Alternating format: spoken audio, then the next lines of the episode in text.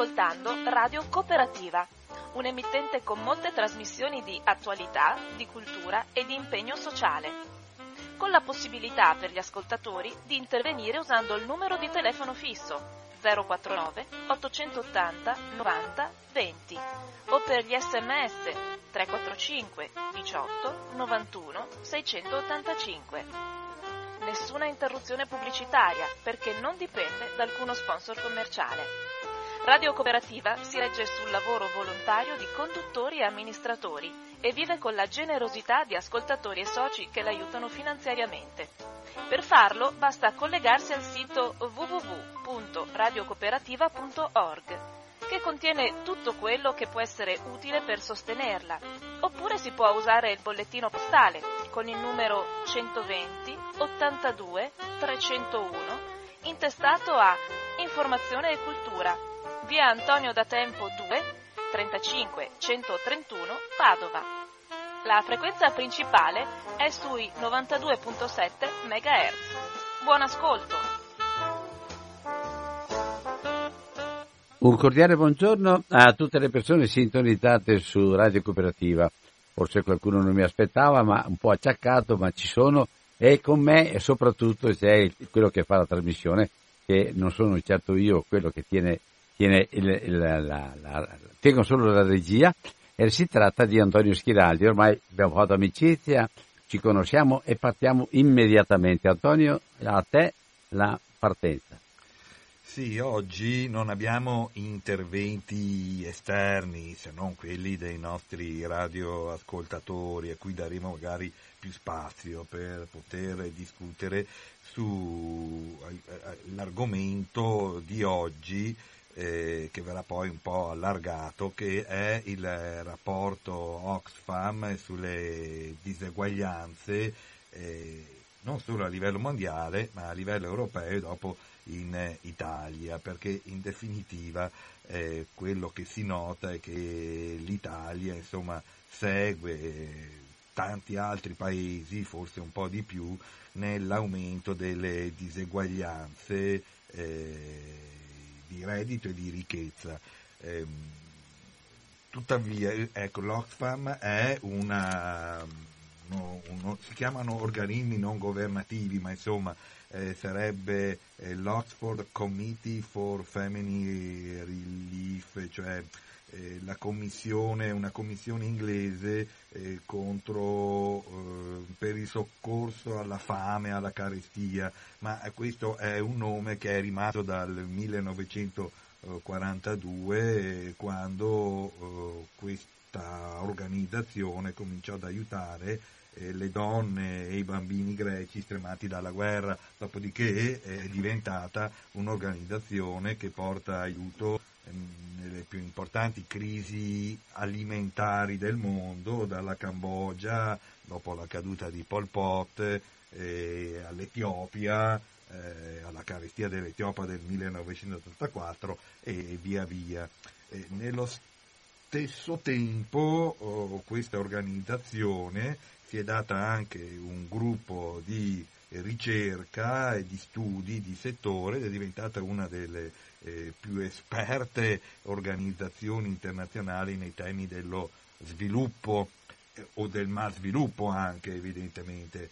Eh, una mia convinzione è che non è che esistano paesi eh, sottosviluppati, esistono paesi eh, che si sviluppano bene e si sviluppano male eh, diciamo che nell'accezione comune paesi sviluppati sono i paesi europei, gli Stati Uniti e così via, eh, mentre i paesi che vengono chiamati sottosviluppati, ma che io considero in via di sviluppo con un'accentuazione di, eh, di aspetti più negativi rispetto eh, magari ai nostri, all'Italia o alla Francia anche se ultimamente insomma, di aspetti negativi eh, nei paesi Arrivano. appunto economicamente avanzati, ecco, diciamo così, eh, ce ne sono, eh, ma dopo più o meno potrebbero essere gli stessi, solo che sono accentuati in modo diverso nei paesi, chiamiamoli poveri, nei paesi ricchi. Forse è una definizione migliore di paesi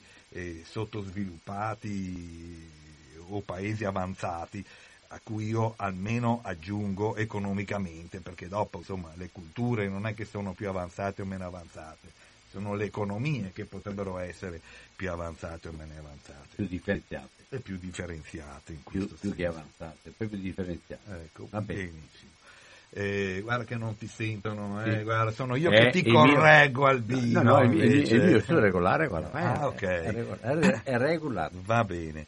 Ehm, però in- innanzitutto eh, per capire eh, questa tendenza in questi ultimi 30 anni, eh, particolarmente diciamo, forte negli ultimi 20 anni alle- all'aumento delle disuguaglianze eh, tra i paesi, eh, nel mondo e all'interno di ogni paese, perché eh, il problema eh, che interessa quindi anche eh, i paesi, appunto chiamiamoli ehm, avanzati, ricchi e così via, è che vi, eh, sono forti disuguaglianze al proprio interno, ehm, deriva, secondo me, e dopo in caso lo vedremo, eh, da, oh,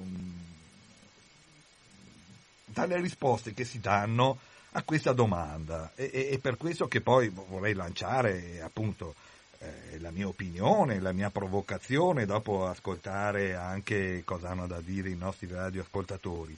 Insomma, il lavoro è una merce oppure no? Perché il problema è un po' questo. Se voi vi ricordate alla crisi del 2008 e poi quella italiana eh, del debito eh, italiano del 2011 che poi ha aperto la strada al governo Monti, eh, vi erano agenzie di rating, eh, cioè le agenzie che giudicano eh, come si può dire, la sostenibilità del debito di un paese eh, e organizzazioni internazionali, economiche e finanziarie che insomma eh, nemmeno tanto eh, nascostamente eh, facevano capire che il problema nostro eh, era la nostra Costituzione troppo sociale eh, cioè troppo attenta ai diritti sociali e alle garanzie, evidentemente per chi? Per eh, lavoratori e pensionati.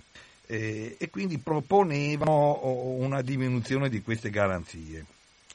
Evidentemente non si è arrivati a cambiare la Costituzione, la prima parte della Costituzione, anche se è stato inserito un articolo che, che è l'articolo 81 sul pareggio di bilancio che in qualche modo eh, va ad incidere sui diritti sociali, però adesso non vorrei complicare la, la discussione, vorrei solo dire che la nostra Costituzione è in fondo eh, diciamo, eh, la eh, evoluzione storica del, delle economie e la considerazione per il lavoro che c'è stato in Europa eh, parte da, ah, facciamo dal dopoguerra, dal secondo dopoguerra, da questa considerazione che il lavoro non è una merce, che il mercato del lavoro non è un eh, mercato qualsiasi dove si comprano pere eh, e il prezzo delle pere dipende dalla domanda e dall'offerta. Ecco, per quanto riguarda il mercato del lavoro, quindi quella relazione giuridica eh, tra datore di lavoro e lavoratore, eh, diciamo che eh, la considerazione principale nella nostra Costituzione, come nelle altre eh, europee, è che le parti non operano sullo stesso piano di parità, nel senso che viene riconosciuto a chi presta il proprio lavoro, la propria manodopera, ehm, viene riconosciuta una posizione di inferiorità come contraente più debole, perché insomma l'alternativa per uno che ha bisogno di lavorare è lavorare o morire di fame, per cui evidentemente eh, se lasciato da solo di fronte al datore di lavoro e con tanti altri che hanno bisogno di lavorare, evidentemente il prezzo eh, crollerebbe come Sì, crollerebbe esatto. quello di qualsiasi merce e potrebbe andare al di sotto del salario di sussistenza e di sopravvivenza anche perché nel, in un mercato con la legge della domanda e dell'offerta appunto se viene lasciata operare in modo assolutamente libero, eh, flessibile, eh, senza nessun vincolo e garanzia, è evidente che eh, il, il, prezzo che si forma non è che è giusto o sbagliato, è quello che si forma dalla domanda dall'offerta. Se vi è un, una grande disoccupazione, il prezzo potrebbe andare Crolla. così sotto che potrebbe arrivare addirittura a zero.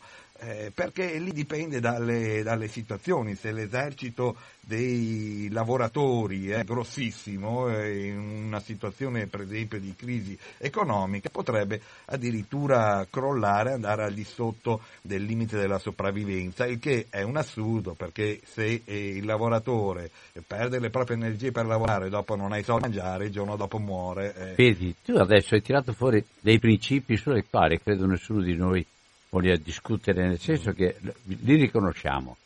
Di fatto però, la realtà, la realtà. si presenta non secondo i principi che hai enunciato, ma si presenta esattamente come hai detto tu adesso, che qualcuno va in sopravvivenza, che, qua, che qualcuno va in, in, in, perdita di lavoro e basta, che qualcuno va a, alla, alla, non possibilità di essere rispettato per la dignità di persona che ha. Questo Perché è il dato... Non potrebbe pensare che questo riguarda colui che perde l'occupazione dice va bene non ha più un reddito. A dire la verità, e, e, il rapporto Oxfam ce lo fa capire, eh, delle diseguaglianze di reddito e così via, non c'è più il fenomeno del, come si potrebbe dire, i lavoratori venivano detti, adesso non lo sono più, vabbè, proletari, cioè coloro che non sono proprietari di, eh, di mezzi di produzione, certo. so, hanno la prole da mantenere.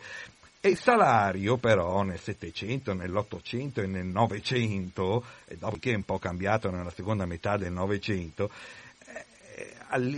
cioè, comunque veniva commisurato diciamo, al salario cosiddetto di sussistenza e di sopravvivenza, non si poteva andare al di sotto perché non, non c'era nemmeno la convenienza da parte non dell'imprenditore. del mantenimento della famiglia. Sì, mantenimento della famiglia, così via. Dopo la situazione poteva migliorare o peggiorare a seconda del tipo di stato nel quale eh, si viveva.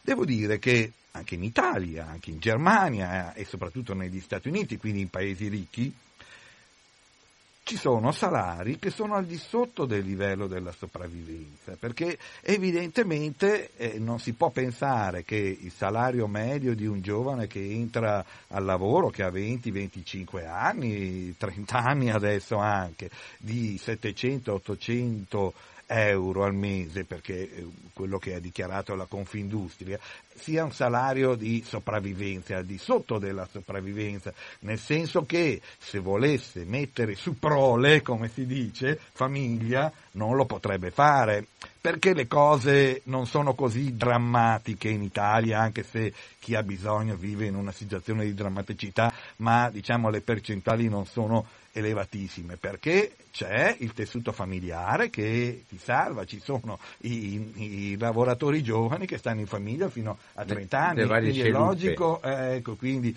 varie scialuppe. Chi perde questa scialuppa, chi rimane senza genitori o il migrante che non ha la famiglia evidentemente eh, eh nel luogo di lavoro, eh, se la vede male, eh, se la vede male a lavorare e dopo se perde il lavoro ancora peggio evidentemente. Però appunto è sulla base di questa Costituzione piuttosto chiara perché quando parla del diritto a una retribuzione proporzionata alla quantità e qualità del suo lavoro e in ogni caso sufficiente ad assicurare a sé e alla famiglia un'esistenza libera e dignitosa, sta parlando di questo, state attenti, il mercato sì deve funzionare, però per quanto riguarda il lavoro ci sono dei vincoli, delle garanzie da, da introdurre perché se no... Eh, si perde quello che è un patto sociale, eh, si perde la coesione sociale, non conviene a nessuno, eh, non è che c'è una maggiore convenienza per i datori di lavoro a pagare eh, salari da fame, perché questo potrebbe valere per il singolo, ma io pago salari da fame, gli altri no e le mie merci le continuano a comprare ma se tutti pagassero salari da fame evidentemente gli, gli imprenditori chiuderebbero, insomma io potrei essere proprietario, che adesso fa, faccio un esempio anche banale, stupido. Eh, non, non, sei distante, non sei eh, distante. Non sono distante dall'essere un proprietario di mezzi di produzione. Apro una pizzeria, è logico che eh, io vendo le pizze a 10 euro l'una, eh, meno pago i miei lavoratori, e vi è un in questo senso. Interesse di questo tipo che però si è perso in questi ultimi 30 anni e lo vedremo magari più avanti. Quindi voglio dire, la nostra Costituzione dice che eh, il riposo settimanale le ferie annuali sono retribuite e sono irrinunciabili, sono una garanzia che mette un vincolo evidentemente al mercato del lavoro, perché uno, un datore di lavoro potrebbe dire, beh vabbè, ma se il lavoratore vuole rinunciare al riposo settimanale, perché non può farlo? Se vuole rinunciare alle ferie e monetizzarle in questo senso, certo. perché non può farlo? Ma perché ci sono dei limiti? Si può essere sicuri che un lavoratore voglia davvero rinunciare alle ferie a riposo settimanale? Magari quello che, che, che so, ha il coniuge che non sopporta, dico, beh, piuttosto vengo a lavorare piuttosto che andare in ferie, ce ne sarà uno su un milione, cioè è evidente che se c'è un lavoratore che rinuncia a questo, e, e appunto dal 1948 non c'è più, è perché lo fa perché ha bisogno, perché ha paura di essere licenziato se dovesse eh, rivendicare le ferie o il riposo settimanale. Almeno questo, il riposo settimanale e le ferie, eh, le deve fare, anche se il lavoratore mm, no, non volesse, le deve fare lo stesso. Poi c'è anche un problema di diritto e dovere alla salute che viene in questo modo salvaguardato. La salute psicofisica eh, di chiunque, dei lavoratori, dei datori di lavoro, non si può lavorare continuamente perché prima o poi se ne risente dal punto di vista della salute anche, ed è anche un dovere perché se eh, la sanità è pubblica eh, evidentemente c'è anche un dovere a non, eh, come si può dire, a non mettere in crisi il sistema sanitario perché tu ti ammazzi di lavoro e dopo la sanità deve intervenire a curarti, insomma, evidentemente. Quindi c'è innanzitutto questo, che nel sistema giuridico, chiamiamolo europeo, chiamiamolo europeo, eh, il lavoro non è una merce, ci sono una serie di garanzie di vincoli che fanno sì che il mercato non funzioni come il mercato delle pere e delle mele. Ecco. Quindi, prima cosa. Eh, c'è da dire però questo, eh, ecco, faccio un solo esempio. Nel 1966, un pochino tardi rispetto alla nostra Costituzione che è del 48, è del 1966 la disciplina giuridica che riguarda i licenziamenti individuali e che introduce per eh, poter licenziare la giusta causa e il giustificato motivo, cioè inadempimenti gravi o inadempimenti reiterati continui che possano portare e giustificare il licenziamento fino al 1966 si poteva licenziare de nutum, si diceva, cioè in tronco in qualsiasi momento.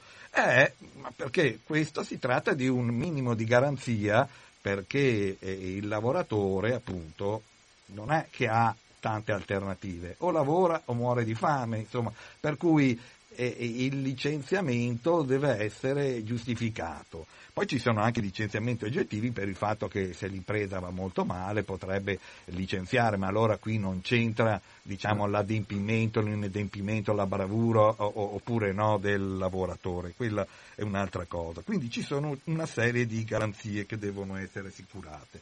Però in questi ultimi vent'anni, in Italia come paesi europei, in tanti altri paesi europei, si è cominciato a dire che bisogna liberare il mercato dai lacci e dai lacciuoli, dai vincoli, da, perché in questo modo aumenterà sicuramente il, il lavoro il, e il mercato funziona automaticamente mercato eh, si autoregola e così via, eh. dimenticandosi che appunto il mercato si autoregola, eh, ma diciamo che eh, la mano del mercato è senza cervello, insomma, per dire che eh, può succedere, ed è successo, di fatti siamo in questa situazione, che si possano pagare salari molto più bassi del livello di sopravvivenza.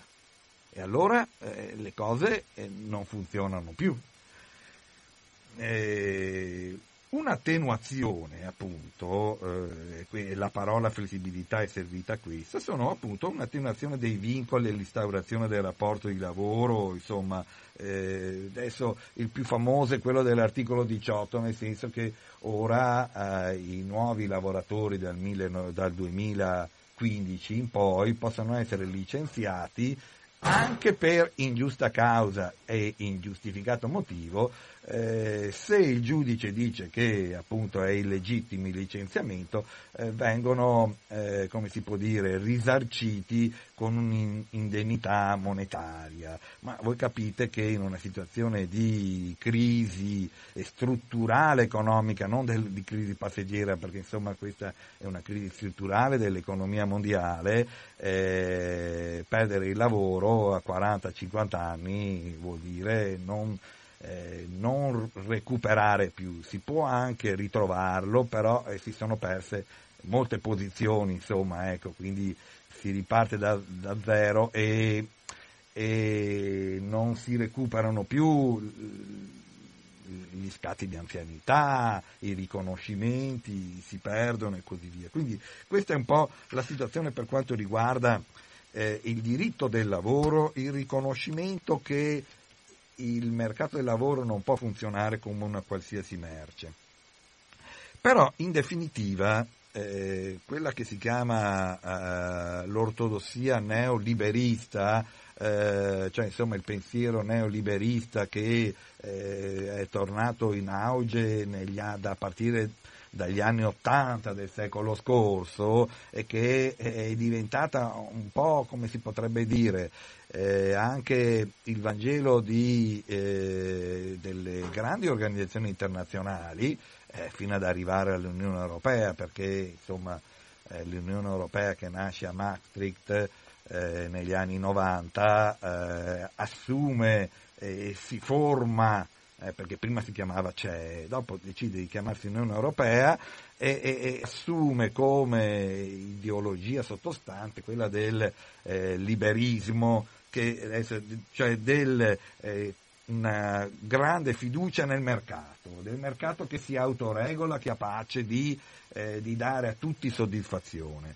Eh, vediamo che sotto c'è evidentemente una grande ipocrisia, soddisfazione la dà, ma la dà a chi ha maggiore potere contrattuale evidentemente. Allora, arrivato a questo punto, eh, tralascio appunto il discorso del, del diritto del lavoro e così via e potremo leggere il rapporto Oxfam eh, di questa organizzazione internazionale che eh, ha emanato questo rapporto, questa ricerca, in occasione oltretutto dell'incontro che si sta avendo in questi giorni a Davos tra, come si può dire, i, i potenti della Terra. Hai visto? Ecco. Tra, tra, tra, Trump, eh, tra Trump e Greta, una piccolina e un altro bello grossetto. Invece, ma non solo questo, è interessante. È gigante la Greta. No, ma non tanto di fare discussione, no, ma, ma è, però un segno che hai il coraggio di dire davanti a qualsiasi padrone e hai il coraggio anche di eh, dire, porre questo problema con una semplicità assoluta. Ho trovato, ho, trovato, ho trovato, i nostri amici, quelli che sono per la, l'ambiente, eccetera, eccetera, opera la Greta, vuoi che sia, è un'immunità. Invece ha suscitato qualcosa che non può essere accettato. Non può, si può accettare che i ragazzi vengano su in un modo diverso dai, dai nonni o, da, o, dai, o dagli adulti. Non si può accettare, perché la storia è sempre stata così.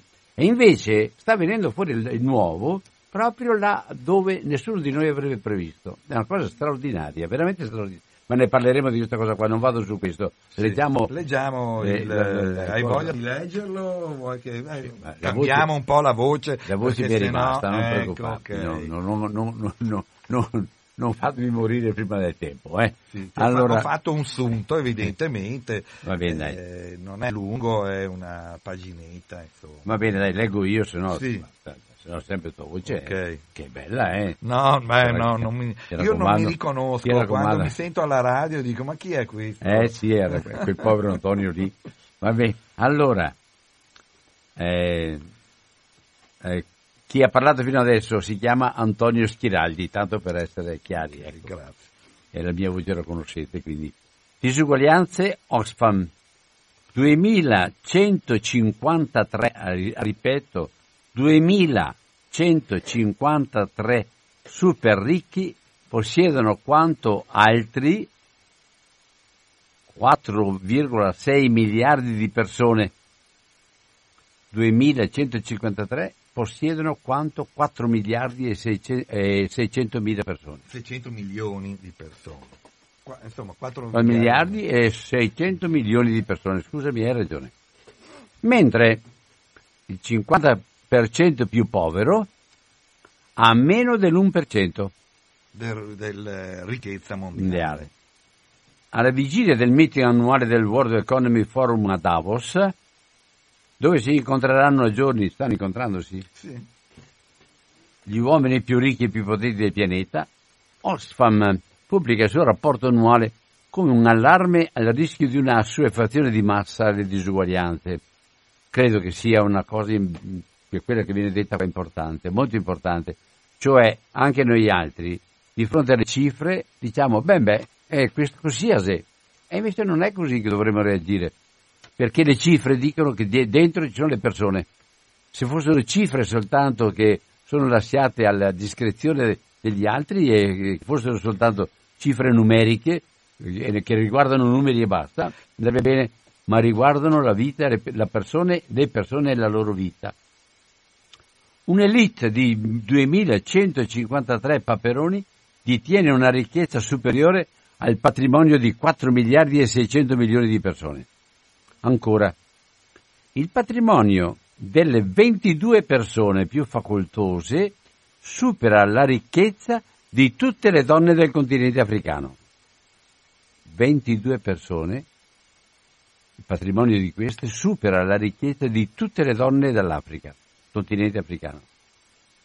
È la fotografia contenuta nel nuovo report diffuso come ogni anno da Oxfam alla vigilia del meeting annuale del World Economic Forum a Davos.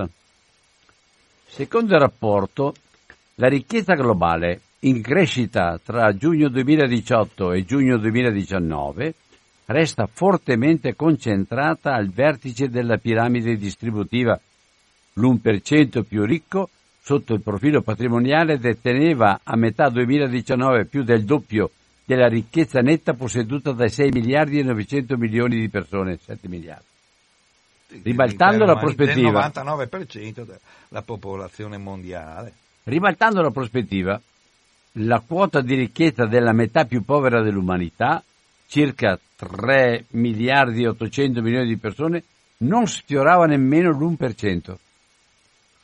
In un mondo in cui il 46% di persone vive con meno di 5,50 dollari al giorno, restano forti le disparità della distribuzione dei redditi. Con un reddito medio da lavoro pari a 22 dollari al mese nel 2017, un lavoratore collocato nel 10% con retribuzioni più basse avrebbe dovuto lavorare quasi tre secoli e mezzo per raggiungere la retribuzione annuale media di un lavoratore del top 10% globale. Ecco, queste sono le cifre, se volete, mondiali, uno potrebbe dire, beh vabbè, quelli sono sempre stati i poveri e adesso hanno cominciato a camminare, si devono adattare e così via.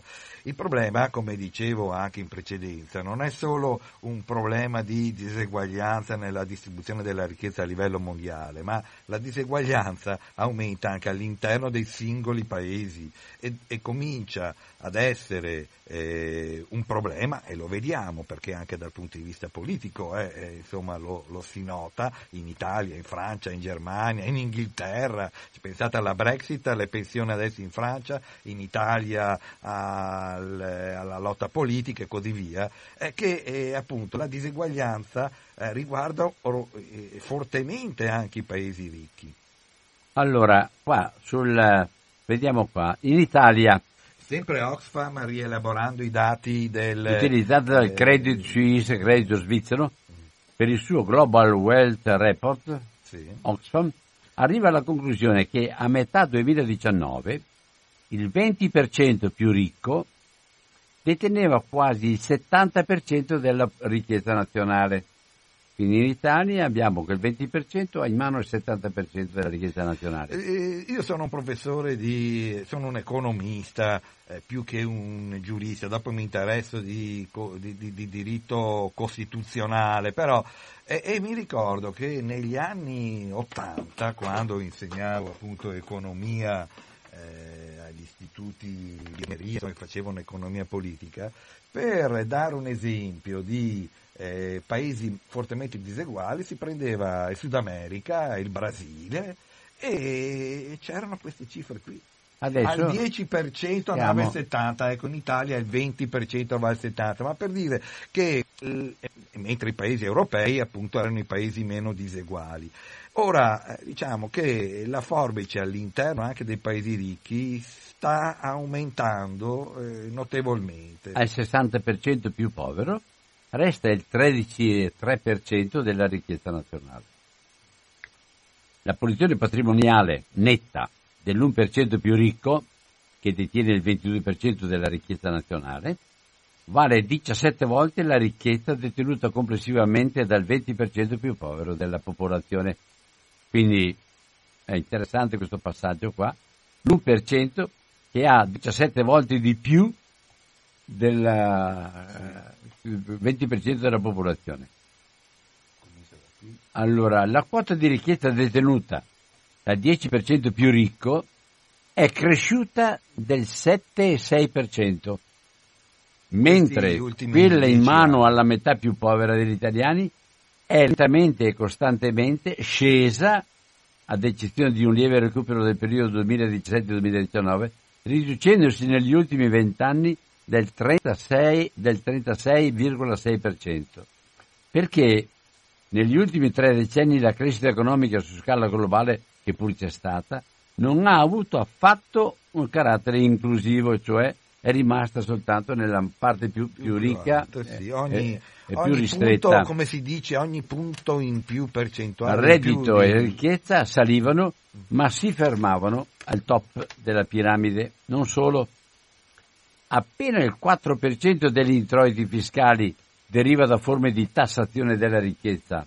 Vi spiega questa roba qua.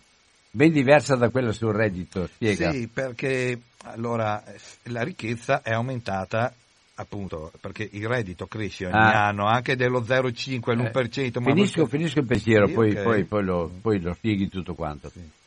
E in aggiunta Osfam ribadisce come questa situazione tende a persistere perché nella penisola l'ascensore sociale è fermo. È così che le disuguaglianze si perpetuano da una generazione all'altra. Oggi in Italia il 30% dei giovani occupati guadagna meno di 800 euro al mese e il 13% degli under 29 versa in condizioni di povertà lavorativa. Poi ci si stupisce che il tasso di natalità in Italia sia così basso. Allora, vuoi spiegare un attimo questi pensieri qua sì. che mi, pare, mi, sembrano molto interessanti? Sì, ecco, perché una delle accuse al sistema neoliberista eh, degli anni, dagli anni 90 eh, e quindi nell'ultimo ventennio di questo nuovo millennio è il fatto che eh, le disuguaglianze sono aumentate perché la tassazione sui redditi è molto cambiata, è diventata molto meno progressiva rispetto alla seconda metà del Novecento, riguarda solo certi redditi e, e invece le forme di ricchezza ehm, eh, di, di reddito non di lavoro, che non proviene da lavoro, sono praticamente eh, tassate pochissimo o addirittura come in Italia non tassate per dire, i capital gain non sono tassati, eh, altre mh, forme di reddito non di lavoro sono tassate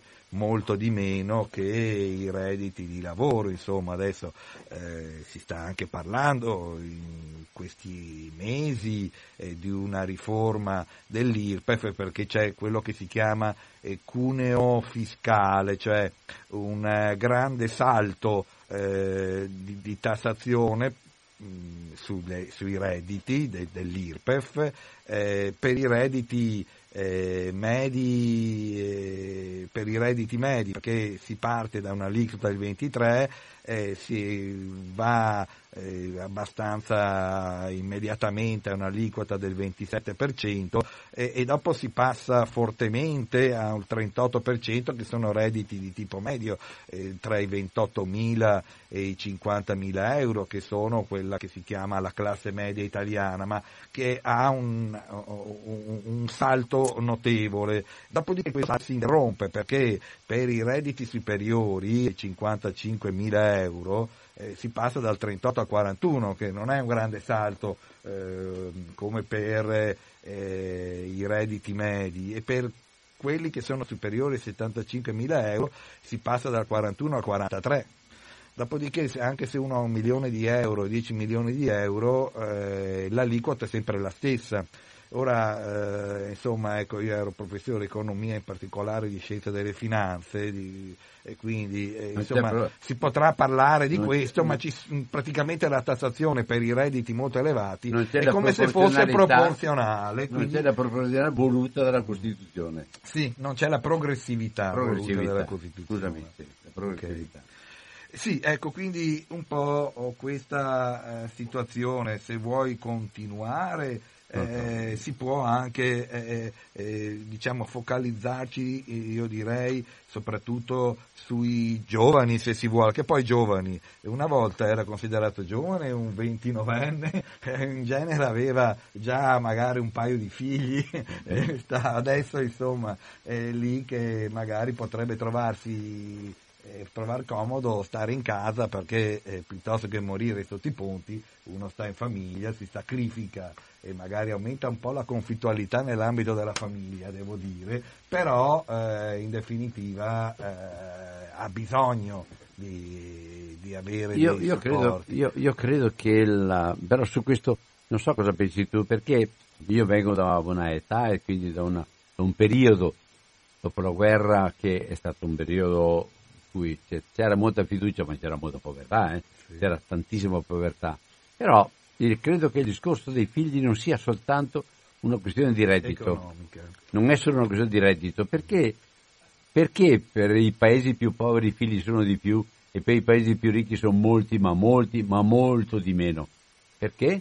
E quindi esiste, eh, potremo discutere. Esiste, esiste un gap un su questo punto qua. No, ma è un altro argomento, sì, certo.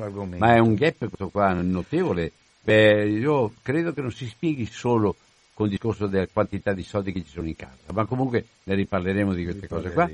Qua dice la fascia sociale fino ai 29 anni mostra un trend costante di riduzione delle retribuzioni annue medie e più, mar- più, marcato rispetto alle classi di lavoratori in età dai 30 ai 49 anni e gli over 50.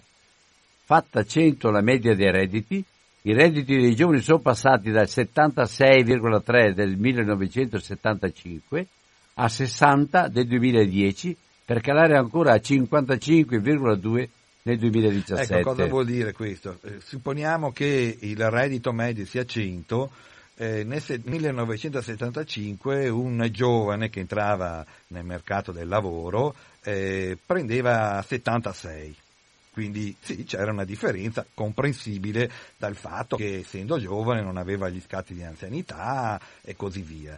Eh, dopo nel 2010? nel 2010 si è arrivati a 60, quindi eh, le retribuzioni per i giovani sono no, nel 2000, nel, no, scusami, nel 1975 a 60.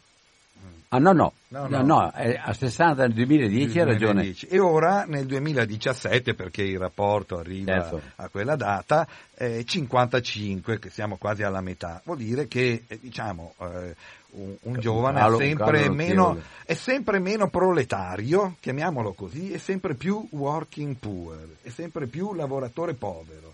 Eh, che è la caratteristica diciamo, della forma moderna eh, del, eh, moderna, che è ottocentesca, a dire la verità, del lavoratore giovane, eh, perché appunto una volta una persona che trovava lavoro poteva mettere su famiglia, come si dice, prole, proletario, e invece ora è un lavoratore povero che magari deve fare due o tre lavori per riuscire a a, a mantenersi. Ecco, Elisa Bacciotti, che è direttrice delle campagne Oxfam Italia, eh, dice il rapporto è la storia di due estremi, dei pochi che vedono le proprie fortune e il potere economico consolidarsi e dei milioni di persone che non vedono adeguatamente ricompensati i propri sforzi e non beneficiano della crescita che da tempo è tutto fuorché inclusiva. Abbiamo voluto rimettere al centro la dignità del lavoro, poco tutelato e scarsamente retribuito, frammentato o persino non riconosciuto né contabilizzato come quello di cura per ridarle il giusto valore. Andiamo alle telefonate o vuoi andare avanti? No, volevi fare un commento? Sì, facciamo solo un commento. Eh, volevo aggiungere un rapporto della Caritas, ma solo per dire come si è passati appunto dai proletari ai working poor, cioè ai lavoratori poveri. Perché eh, appunto da questo rapporto eh, l'Italia è il sesto paese maggiormente a rischio di povertà in Europa, eh, praticamente insieme a Bulgaria, Romania, Grecia, Lettonia, più o meno sono tutti lì, eh, un po' meno la Spagna. E, e, c'è questa novità che tendono ad aumentare appunto i working poor. Che cosa significa? Eh, crescere la situazione di criticità delle famiglie il cui capofamiglia è impiegato come operaio e adesso comincia ad essere anche il lavoratore autonomo, quei lavoratori autonomi, come si può dire, tra virgolette, perché sarebbero, stati, sarebbero lavoratori dipendenti, ma sono costretti a farsi la partita IVA per poter lavorare, quindi rinunciano a ferie, a riposi, a, a contributi e così via. E, ehm, tra loro risulta povero in termini assoluti in Italia il 12% e colpisce il confronto perché nel 2008 erano l'1,7. Sono aumentati nel giro di 10 anni del 624%. Cioè, eh, insomma, il problema povertà, di cui io praticamente più di tanto non mi sono mai occupato nella mia vita, perché io, eh, insomma, eh, ho una certa età, insomma 60 anni, 62, però ho, ho, trovato subito lavoro, i miei coetanei che magari avevano studiato più o meno, comunque l'avevano trovato, sono andati più o meno in pensione, ma hanno avuto vite lavorative piuttosto continue. Eh, insomma, e più o meno garantite, c'è chi prende di più, chi prende di meno e così via. Eh, il problema della povertà era relegato per fasce sociali, diciamo, svantaggiate, eh, con problemi. Ora invece non è più così. Eh, sono, possono essere anche, diciamo, laureati e possono essere anche figli, come si dice, di buona famiglia, ma e si trovano in una situazione, potrebbe essere, di povertà assoluta. Non sto parlando degli operai, eh, ma soprattutto di quelli che potremmo chiamare lavoratori autonomi, eh, diciamo, come si può dire, costretti. 049 880 90 20, fino a questo momento ha tenuto banco Antonio Schiraldi, io ho letto un po' un documento e abbiamo portato un po' i dati per, proprio in vista dell'incontro che c'è a Davos in Svizzera in questi giorni. Pronto? Eh, buongiorno, parla Marco di Marco, Mestre, saluto ciao. il tuo ospite Albino. Buongiorno. Niente, io volevo dire qualcosa allora, eh, si parla sempre di crescita. Ah. Allora, eh, tutti Eh. dicono bisogna crescere, Sì. bisogna crescere, però eh, gli- il, il lavoro ce n'è poco, è mal pagato, è precario e credo che difficilmente si possa cri- crescere in questa situazione, tanto più che in Italia, tra i paesi più sviluppati dell'Europa, insomma, siamo tra, tra- tra gli ultimi.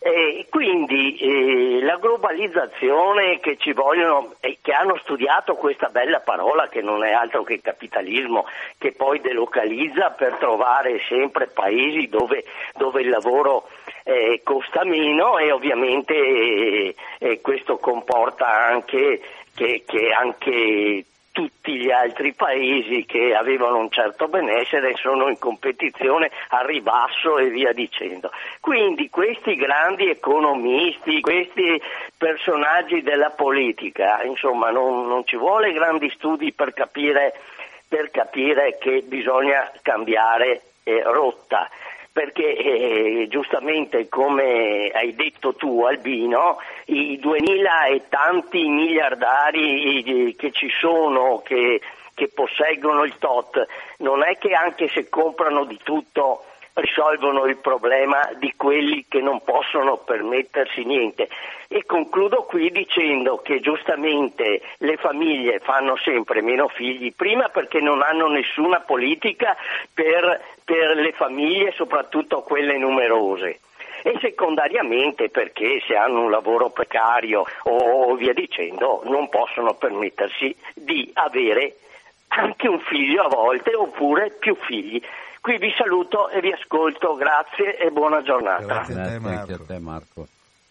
Allora, lasciamo ancora aperto, puoi sì, commentare. Beh, è, è, è bella la... Um come si può dire, l'intervento, ha parlato, si parla sempre di crescita, è, diventata diciamo un mantra, del, mantra come si può dire, eh, del mainstream, cosa vuol dire, dell'establishment, del, insomma, dei padroni se volete, eh, una volta veniva...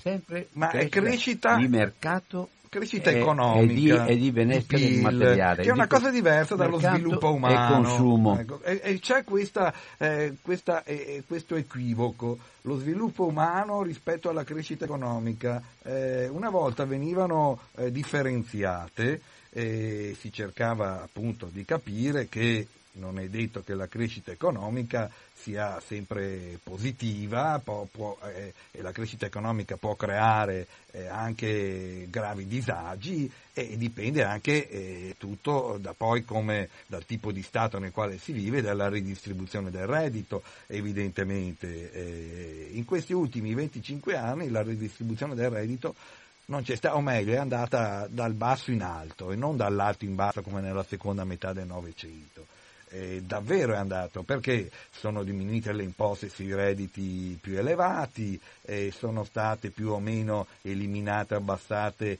le imposte sui redditi non di lavoro, eh, appunto come diceva eh, l'ascoltatore, mm, la precarizzazione, ma soprattutto quella che si chiama globalizzazione, cioè la mobilità dei capitali, capitali sono i mezzi di produzione, eh, che possono andare in qualsiasi parte del mondo, eh, ha, ha, messo in concorrenza tutti i paesi del mondo. Eh, e, diciamo, la risposta eh, è stata quella della ipercompetitività. Come si fa ad essere competitivi con il Pakistan? Cerchiamo di abbassare i costi del lavoro, cerchiamo di precarizzare perché in questo modo evidentemente il giovane precario eh, deve accettare, non ha nessuna possibilità di contrattazione per quanto riguarda il eh, proprio salario.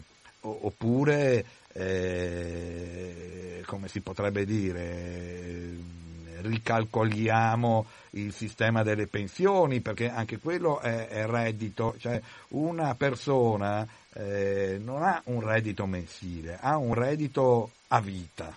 Cioè, si potrebbe andare a calcolare il reddito che una persona ha nell'ambito della propria vita. Se mi cambiano il calcolo de, di come mi calcolano la pensione, evidentemente il mio reddito nella vita cambia. E se il metodo da retributiva diventa contributivo e quindi le pensioni del futuro dei nuovi lavoratori eh, saranno di gran lunga più basse, è evidente che nell'ambito della sua vita il reddito suo globale è, è di gran lunga minore eh, e sarà maggiore quello evidentemente di altri. Eh, crescita economica vuol dire poco quindi, perché è, è semplicemente PIL.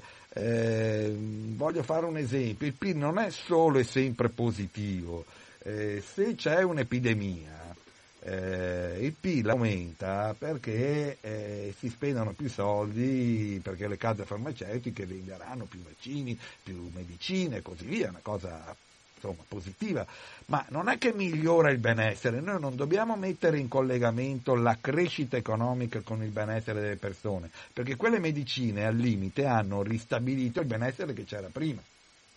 Se io ho un incidente, evidentemente con la mia automobile, eh, la vado a mettere a meglio, perché eh, la mia automobile io la rimetto a posto ed è come prima. E così tante altre cose. Eh, ci sarà differenza tra eh, l'aumento nella spesa militare e l'aumento negli asili nido? Questo è uno dei passaggi importanti questo qua. Pronto? Sì, buongiorno, sono Manuel da Treviso. Ciao Manuel. Ciao Albino, saluto anche il dottor Schiraldi. Grazie. Eh, niente, mi è piaciuta la sua osservazione così riguardo all'ideologia dominante del neoliberismo, perché non è vero secondo me che le ideologie non ci sono più. Il fatto è che questa, secondo me, è un'ideologia anche questa che fa del mercato il dio unico, insomma, come stava spiegando lei, il PIL, l'unico parametro a cui i paesi devono sottomettersi, insomma.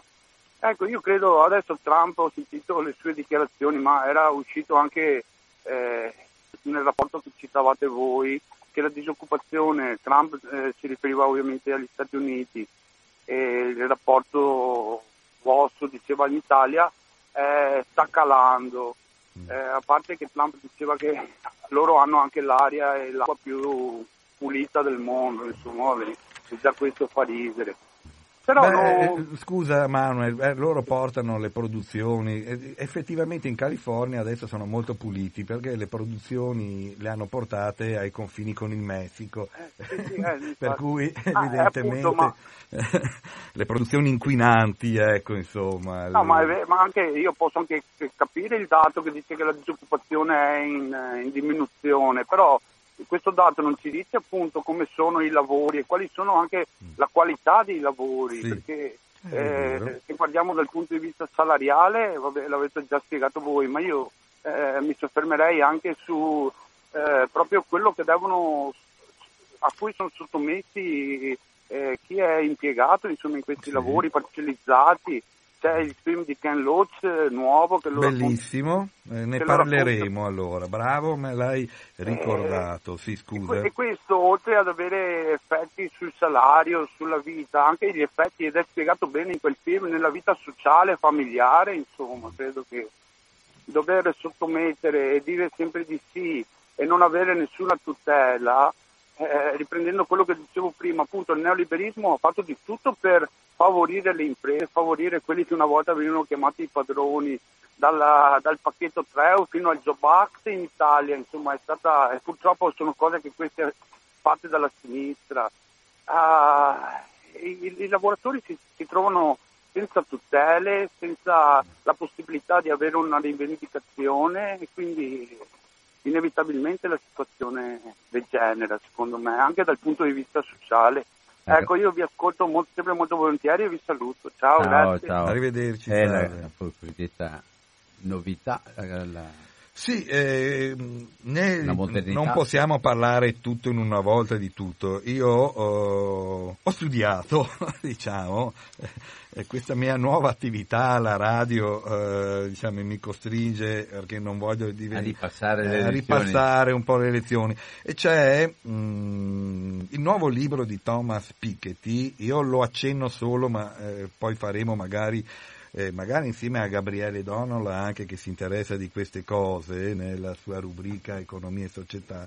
Eh, appunto Thomas Piketty è un economista francese che è diventato eh, famosissimo per eh, il suo libro del 2013 Capitale nel XXI secolo che parlava proprio di diseguaglianze e ora è uscito un nuovo libro eh, qui adesso in ottobre eh, che si chiama Capitale e ideologia, lo traduco dal francese ed è ancora solo in edizione francese, quella inglese uscirà nel 2020 quella italiana non è ancora stata annunciata anche perché sono 1088 pagine ed è, insomma eh, sarà anche difficile da tradurre, non so, ci metteranno un po' di tempo. No, questo, a parte la battuta, è, è mh, appunto mi riferisco a quello che diceva Manuel, capitale ideologia, eh, faccio solo una sintesi di, di, questo libro di 1088 pagine, eh, Thomas Piketty dice la diseguaglianza non è economica e tecnologica è ideologica e politica.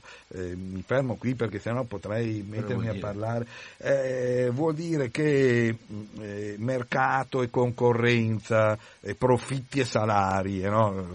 capitale e debito, lavoratori qualificati e non qualificati, lavoratori locali e lavoratori stranieri, paradisi fiscali e, e la competitività non esistono in quanto tali, ma sono costruzioni sociali, storiche, dipendono eh, dal sistema giuridico, fiscale, educativo e politico che ci si dà. Eh, per cui eh, il fenomeno del working poor non è una cosa naturale come eh, vorrebbe farci credere il libero mercato, ma Ripeti, sono leggi. vuol dire working poor? Eh, lavoratori poveri. No, eh. che non, con il proprio stipendio non riescono a mantenersi, eh, quindi cosa diversa da, diciamo, dal salario novecentesco. Eh, appunto sono costruzioni invece giuridiche, quindi volontà politiche, ecco, e quindi eh, si basano sull'ideologia appunto del momento, eh, quella attuale che piacerà tanto ad Albino, si chiama meritocratica, che poi meritocratica non è perché... Ah, stavi che dirlo sul serio, se lo prendono sul serio quelli che ascoltano. Eh. no, no, tu io, mi sembra aver capito che appunto è un, eh, io sono d'accordo, eh, questa parola meritocrazia eh, deve essere intesa meglio o se no è un puro inganno perché serve a giustificare qualsiasi diseguaglianza. Insomma. Certo, certo. Sempre 049 80 90 20 è Antonio Schiraldi che con, che come dire, risponde e, e, coordina insieme con tutti noi. Pronto? Sì, salve, Piero, sono Piero Riccardo. Piero, sì, buona giornata. Buongiorno, buongiorno. buongiorno. Senta, per riportare un po' i ragionamenti un po' terra a terra, perché non siamo tutti professori, eh, io spesso mi ricordo che tra dire e fare, oppure eh, vale di più la pratica della grammatica. Mm. Io comincio ad avere una certa età e non so quante aziende dove ci sono i, i genitori con la, la, terza media, con la quinta elementare, che hanno esportato in tutto il mondo, sono riusciti a catalizzare delle grandi professionalità e hanno reso grande questo paese. Tornati i figli con master a Londra, in America, al di là della Toazzu, dove il figlio Bettani è riuscito da un trattore a fare movimentazione, però appena capito l'Italia com'è, sono arrivati i giapponesi, gli hanno dato un po' di milioni e ha detto in Italia non si può fare niente. Oggi come oggi, se una persona mi parla e mi dice ma io ho operato vent'anni con la partita, io ho inventato un lavoro, lo ascolto. Se ha studiato solo, io lo ascolto anche, per carità, magari delle volte cioè, eh, la competenza è pregevole. Però il paese è ridotto così perché eh, a un cinese, parlando così al ristorante, un cinese laureato ha detto ma poi ci permettete, è il vostro Stato che ci permette di impossessarsi, ci stiamo impossessando del paese. Eh, sono stato a un'asta a Milano, al Tribunale di Milano, a Segrate. Si sono presi tutto, hanno preso tutto. A Milano sta diventando tutto loro. A Padova, l'albergo più alto, in mezzo, e i dipendenti li hanno riassunti, chiaramente lei può capire con che contratti. E secondo lei può per entrare la CGL lì Ah, no, anche perché eh, quando noi a livello diplomatico, se lei disturba la, il, i diplomatici cinesi, ed è un po' dura, cioè io sento un sacco di chiacchiericcio, poi alla fine eh, loro crescono, si impossessano del paese e qui tutti chiudono. Qui parliamo di reddito di cittadinanza, di aiuto qua, di aiuto là, di meritocrazia qua, i diritti. Eh. Ma eh, lei non pensa che se un calciatore è bravo guadagna, io non sono assolutamente, io odio il calcio, ma se un calciatore è bravo guadagna, e se no lo mettono a tagliare l'erba del campo. Cioè, qui eh, noi abbiamo un paese pieno di apicali dello Stato, perché eh, una parte politica sa che l'artigiano, il rappresentante, il muratore, l'idraulico, non gli darà mai voto, e perciò giù addosso, giù addosso. Ma lei pensa che se domani mattina eh, l'ignorantone, quello che non sa, che non ha fatto il classico, che non ha fatto il titolio, quello che non sbaglia spesso il congiuntivo e che si mette lo stuzzicadente in modo sconveniente a tavola e invece di dirlo eh, lei ride magari sotto i baffi, dico lei, la, la classe sociale, l'elite, quelli che scaricano tutti gli stranieri nei, nei ceti più bassi, nei disperati, anche perché nel momento in cui l'anziana gli batte il cuore perché c'è la truppa di nigeriani muore, e lo Stato non gli paga la pensione, non c'è welfare e i conti tornano. Perché a pensare male Andreotti aveva anche ragione, però le verifiche fiscali ai cinesi non le fanno. Tasse ne pagano zero e vai addosso al disperato, perché questa è la realtà. Però- Al disperato che sgoba al calzolaio, dagli addosso, lo scontrino, eh, cioè, ma questo sistema c'è stato un fuggi-fuggi, sono tutti in giro per il mondo, uno che ha fatto quattro soldi, se ne sta andando all'estero, va in Portogallo, va di qua, di là, e dice vedetevela voi. E la gente non ha ancora capito che nel giro di già da dieci anni a questa parte la pensione si è dimezzata come valore d'acquisto, perché questo è quanto. Ma non ha ancora capito che chi a casa, no, non pagando l'autostrada, i 50 euro di benzina, le spese, il commercialista, l'IRP felina, il l'Inps, essendo lì coccolato e dicendo ma è giusto aiutare tutti, voglio aiutare tutti, e non ha Piero, capito che fermati perché abbiamo capito il pensiero. tutti diventa un eroe. Fermati. Invece, invece chi non è un eroe schiatta, fa una Ciao, vita di merda. buona giornata. Buona giornata. Piero, abbiamo capito il Ecco, ma, pensiero. io, ma io sono d'accordo sulla prima parte del, del discorso di Piero. Eh, c'è, e c'è un ritardo nel capire delle difficoltà eh, che attualmente non sono solo appunto dei lavoratori dipendenti che indubbiamente hanno visto eh, diminuire il salario reale, reale eh, viene dal res eh, che in latino vuol dire cosa, in termini di potere di acquisto di cose che si possono acquistare, ma c'è eh, il grande problema, eh, come si può dire, delle microimprese, dei lavoratori autonomi, i quali subiscono gli effetti della globalizzazione anche loro, insomma, eh, e, c'è un ritardo in questo perché evidentemente se un muratore, una piccola impresa edile eh, vuole stare eh, alle regole eh, giuste del nostro diritto, quindi in termini di sicurezza, di garanzie e così via, eh, ehm, diciamo perde, come si dice, eh, come direbbe un neoliberista,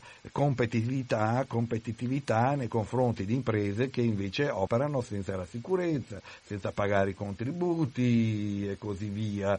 Eh, mi sembra di capire che Piero si riferisse eh, quindi più facilmente a imprese straniere e così via. Ed è, ed è nei fatti anche così, ci sono anche le imprese criminali tuttavia italiane che non pagano eh, e che lavorano al nero e così via, quindi mettono in difficoltà le persone che vorrebbero essere eh, diciamo oneste. Quindi eh, bisogna affrontare anche questo aspetto eh, senza vedere il bianco e il nero, ma eh, andando nelle zone grigie dove eh, sono presenti le difficoltà de- delle persone. E io questo lo riconosco anch'io, eh, riconosco alcuni errori, diciamo, eh, di, di, di, pensiero del, del, del, passato perché eh, appunto magari esisteva solo il bianco e il nero e, e, e, non c'era niente in mezzo, invece bisogna sapere che c'è, c'è molto oh, in mezzo. Eh, però quello che ci si può augurare è che ci siano maggiori ispezioni evidentemente perché levarle per tutti vuol dire eh, appunto vivere in un modo selvaggio e a dire la verità eh, vincono coloro che non hanno peli sullo stomaco come si dice, vincono i criminali, vincono le persone senza scrupolo, eh, non, bisogna stare attenti in questo senso. Piero tocca un problema però enorme, nel senso che eh, per quanto riguarda l'acquisto e, e la proprietà, in campo, ormai in campo mondiale, in campo internazionale, perché l'Africa viene comprata più dell'Italia, Eh, perché sì, altri paesi vengono comprati più dell'Italia, ma è vero, È è, vero. vero che ognuno ha diritto di andarsi a comprare quello che vuole, basta che abbia i soldi.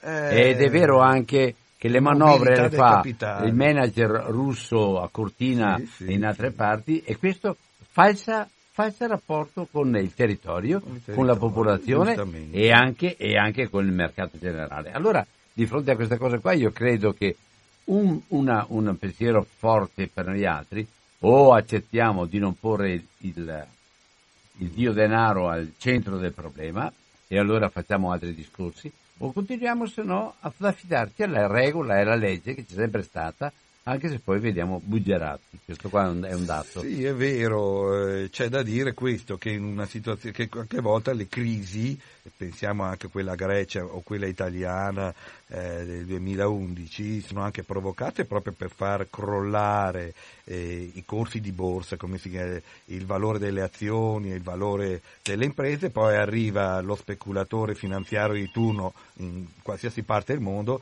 e si compra a niente ciò che valeva di più. Pronto? Sì, sono Maria Grazia Maria Grazia, buona giornata. Ciao a tutti. Buongiorno. Allora, io vo- sì, buongiorno a lei, professore. Io vole- ho due cose. Uno, eh, quello che sta avvenendo mette in evidenza come proprio il concetto di proprietà e la protezione della proprietà debba essere rivisto e con urgenza. Di fatto, l'attuale modo di intendere la, la proprietà cosa significa? Significa che il diritto alla proprietà viene garantito a una minoranza, mentre eh, viene sancita l'esclusione dall'accesso a questo diritto della maggior parte delle persone. Quindi questo andrebbe rivisto a livello di eh, ricerca non solo sul territorio nazionale, perché ormai il territorio nazionale dal punto di vista eh, economico non esiste più. Un'altra cosa è che Keynes non mi risulta che fosse comunista o socialista e prospettava però l'opportunità di una migliore ridistribuzione della ricchezza come un vantaggio anche per la classe imprenditoriale, perché la eh, avrebbe garantito una migliore tranquillità sociale e eh, tutto ciò che si costruisce basato sul rapporto di fiducia va avanti con un soggetto meno insidie. Mi domando come mai oggi, quando la pressione sulle classi umili a livello globale, sempre parlo, si fa insostenibile in certe circostanze, la classe dirigente dei vari paesi e la classe imprenditoriale e, e il gota della finanza non se ne preoccupino minimamente. Eh, certo hanno dei mezzi di controllo e di repressione spaventosi, perché, eh, ma questo rende, a mio parere, assolutamente allarmante la situazione, anche per l'intreccio con il, eh, le relazioni politiche internazionali, e nella situazione in cui è sdoganato un intervento militare, ma non solo militare, anche corruttivo ma anche ricattatorio a livello finanziario, eh, senza, ness- eh, senza eccepire che nulla venga eccepito. E qua si fonda la cosiddetta nuova ideologia, che è una ideologia nascosta, sotterranea, però è quella cosa che fa sì che universalmente sia accettato come naturale l'attuale ordine delle cose. Eh, ringrazio e buona giornata a tutti. Ciao, Grazie te, grazie, Maria, grazie anche a te. Eh, beh, eh, io vado a nozze, io sono un grande conoscitore di Keynes, eh, non lo accenno tanto, ma perché bisognerebbe allora mettersi a fare delle lezioni, evidentemente, de- però vedo che i radioascoltatori, almeno questi che appunto stanno telefonando, davvero sono informati, magari avrebbero anche piacere di approfondire dal punto di vista, eh, io sono uno studioso, mi dispiace, magari sono meno pratico, però forse eh, eh, dopo ognuno si fa le idee che vuole, ma bisognerebbe anche avere una serie di nozioni che Maria Grazia appunto ha dimostrato anche di, di proporre e di avere. Eh, cosa posso dire? Eh, ecco, faremo appunto sul compromesso keynesiano, su quello che si chiama Fordismo, sul tipo di, eh, sui gloriosi 30 anni dal 50 all'80 che hanno visto un miglioramento delle condizioni di vita in Europa incredibili, eh, faremo magari una trasmissione.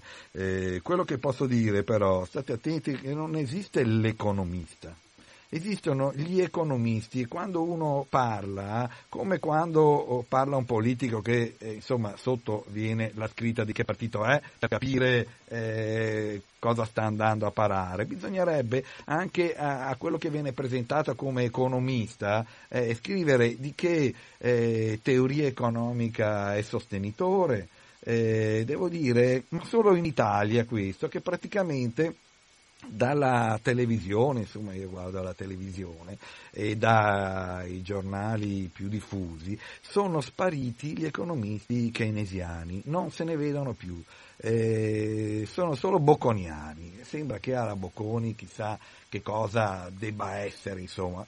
insomma ce ne sono tanti di economisti. Se evidentemente si, fanno, si fa parlare solo una campana, eh, non si hanno idee chiare, evidentemente. Eh, bisognerà quindi ritornare. C'è, eh, come si può dire, tra gli economisti, almeno quelli più avvertiti, c'è questo, mettiamo due economisti a parlare, vengono fuori eh, tre opinioni su come uscire dalla crisi. Cosa vuol dire? Che eh, ci sono modi diversi di interpretare la realtà e l'economia non è una scienza matematica, è una scienza sociale, quindi c'è molta ideologia dietro.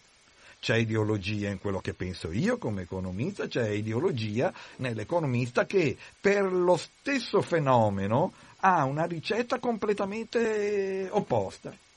Eh, quindi non è che sono io ideologico e gli altri no e così via. Ognuno esprime Siamo una tutti... interpretazione della realtà, una sensibilità eh, che eh, porta a risultati molto diversi, eh, cioè, eh, ma anche solo per combattere l'inflazione in economia la risposta è diversa a seconda che ci sia un keynesiano che risponde, un neoliberista, un mercantilista e così via. Per cui eh, eh, ecco, eh, purtroppo eh, mentre per i politici dicono bene questo qui è di questo partito e capisco insomma come la pensa, per gli economisti non si fa questo. E, ed è molto ideologico una cosa del genere perché eh, non me lo fa inquadrare e, e, mi fa, ecco un economista dovrebbe usare perlomeno sempre il forse, perché eh, la società, il sistema economico è il regno dell'incertezza, un economista che è sicuro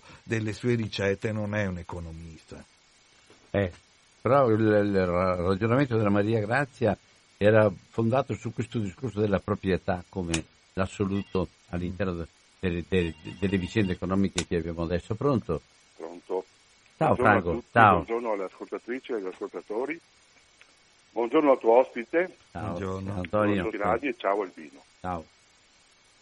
È molto interessante, mi fa piacere intervenire anche dopo la telefonata della Maria Grazia.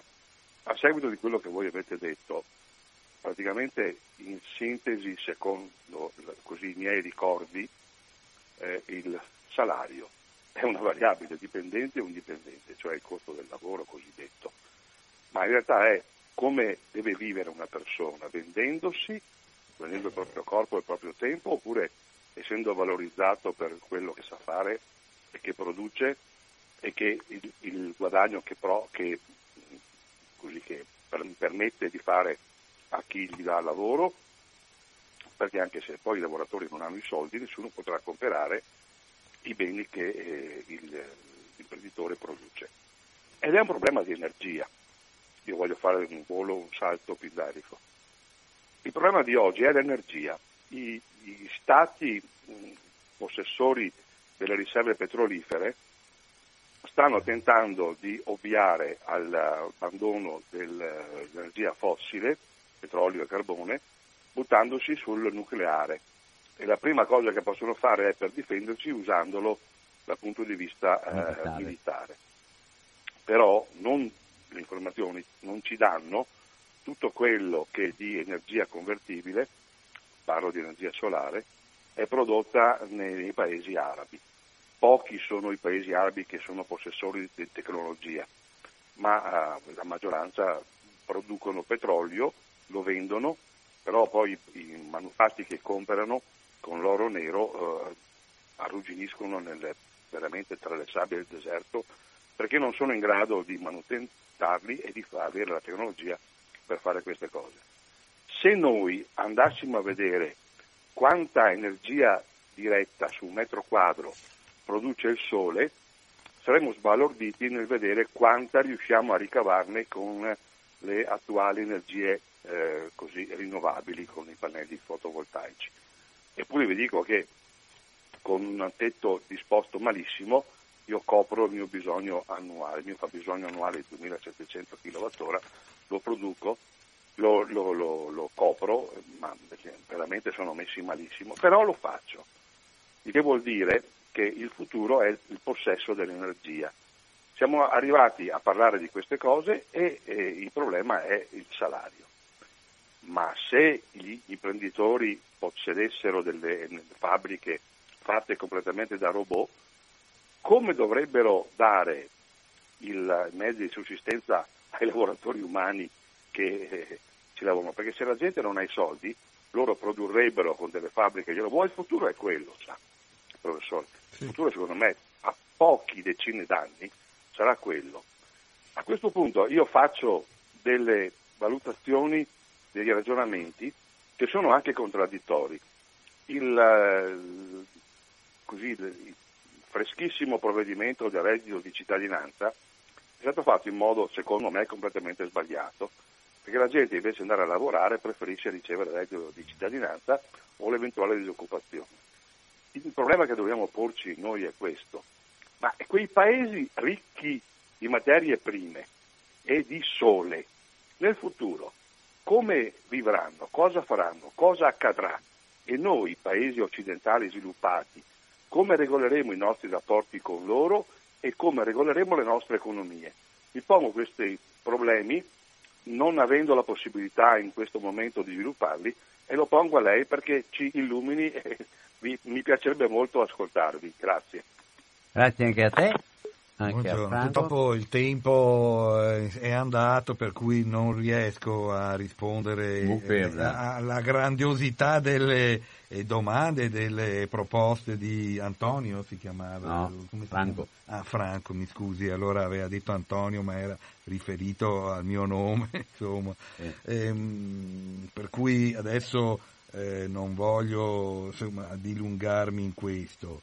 Ehm, effettivamente anche il problema energetico, però abbiamo visto che qualche volta insomma, eh, eh, appunto il petrolio diventa una maledizione per i paesi, cioè non eh, dà eh, alcuna sicurezza di eh, benessere per le popolazioni, sia perché eh, diciamo, gli introiti eh, possono andare solo a pochi, sia perché i problemi sono molto più grossi, si pensi a paesi come la Nigeria, Venezuela che hanno eh, insomma, grandi giacimenti petroliferi ma non sono certo tra i paesi ricchi, per cui eh, i problemi sono molto complessi, ecco, non, non vorrei però dilungarmi eh, di più su questo. Per quanto riguarda eh, il salario, sì, io dicevo se i salari sono bassi ehm, chi è che compra? Ma la globalizzazione ha cambiato i termini del problema e anche i termini del problema keynesiano, ne parleremo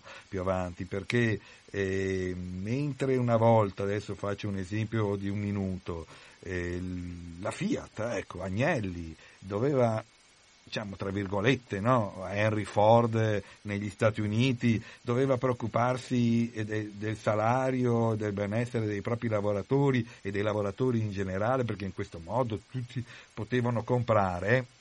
Eh, diciamo da 30 anni a questa parte con la mobilità dei capitali e l'allargamento del sistema capitalistico a grandissimi paesi come India, Cina, Brasile e così via, eh, ha fatto sì che, un, che, l'imprenditore italiano potesse disinteressare, o quello francese o quello statunitense, potesse dis, disinteressarsi del benessere dei propri lavoratori perché andava a vendere ai ricchi dei paesi esteri. Eh, ora magari il cerchio si chiude perché adesso a chi vendiamo ai marziani, eh, però eh, c'è stato questo effetto in questi ultimi 30 anni che ci si è potuti disinteressare, anzi si è potuto abbassare il salario e precarizzare il lavoro anche nei paesi ricchi perché si andava a vendere ai ricchi dei, altri, degli altri paesi. Ecco. Allora ringrazio Saluto tutti i radioascoltatori. Ringrazio Antonio Schiraldi, ringrazio tutti voi che avete partecipato, ringrazio anche per l'apporto che viene dato proprio dal dibattito e anche dalla, direi, l'interesse che viene, oltre che prestato, l'interesse reale che viene fuori da queste trasmissioni. Ti auguro buon pomeriggio e a risentirci. Ciao a tutti quanti.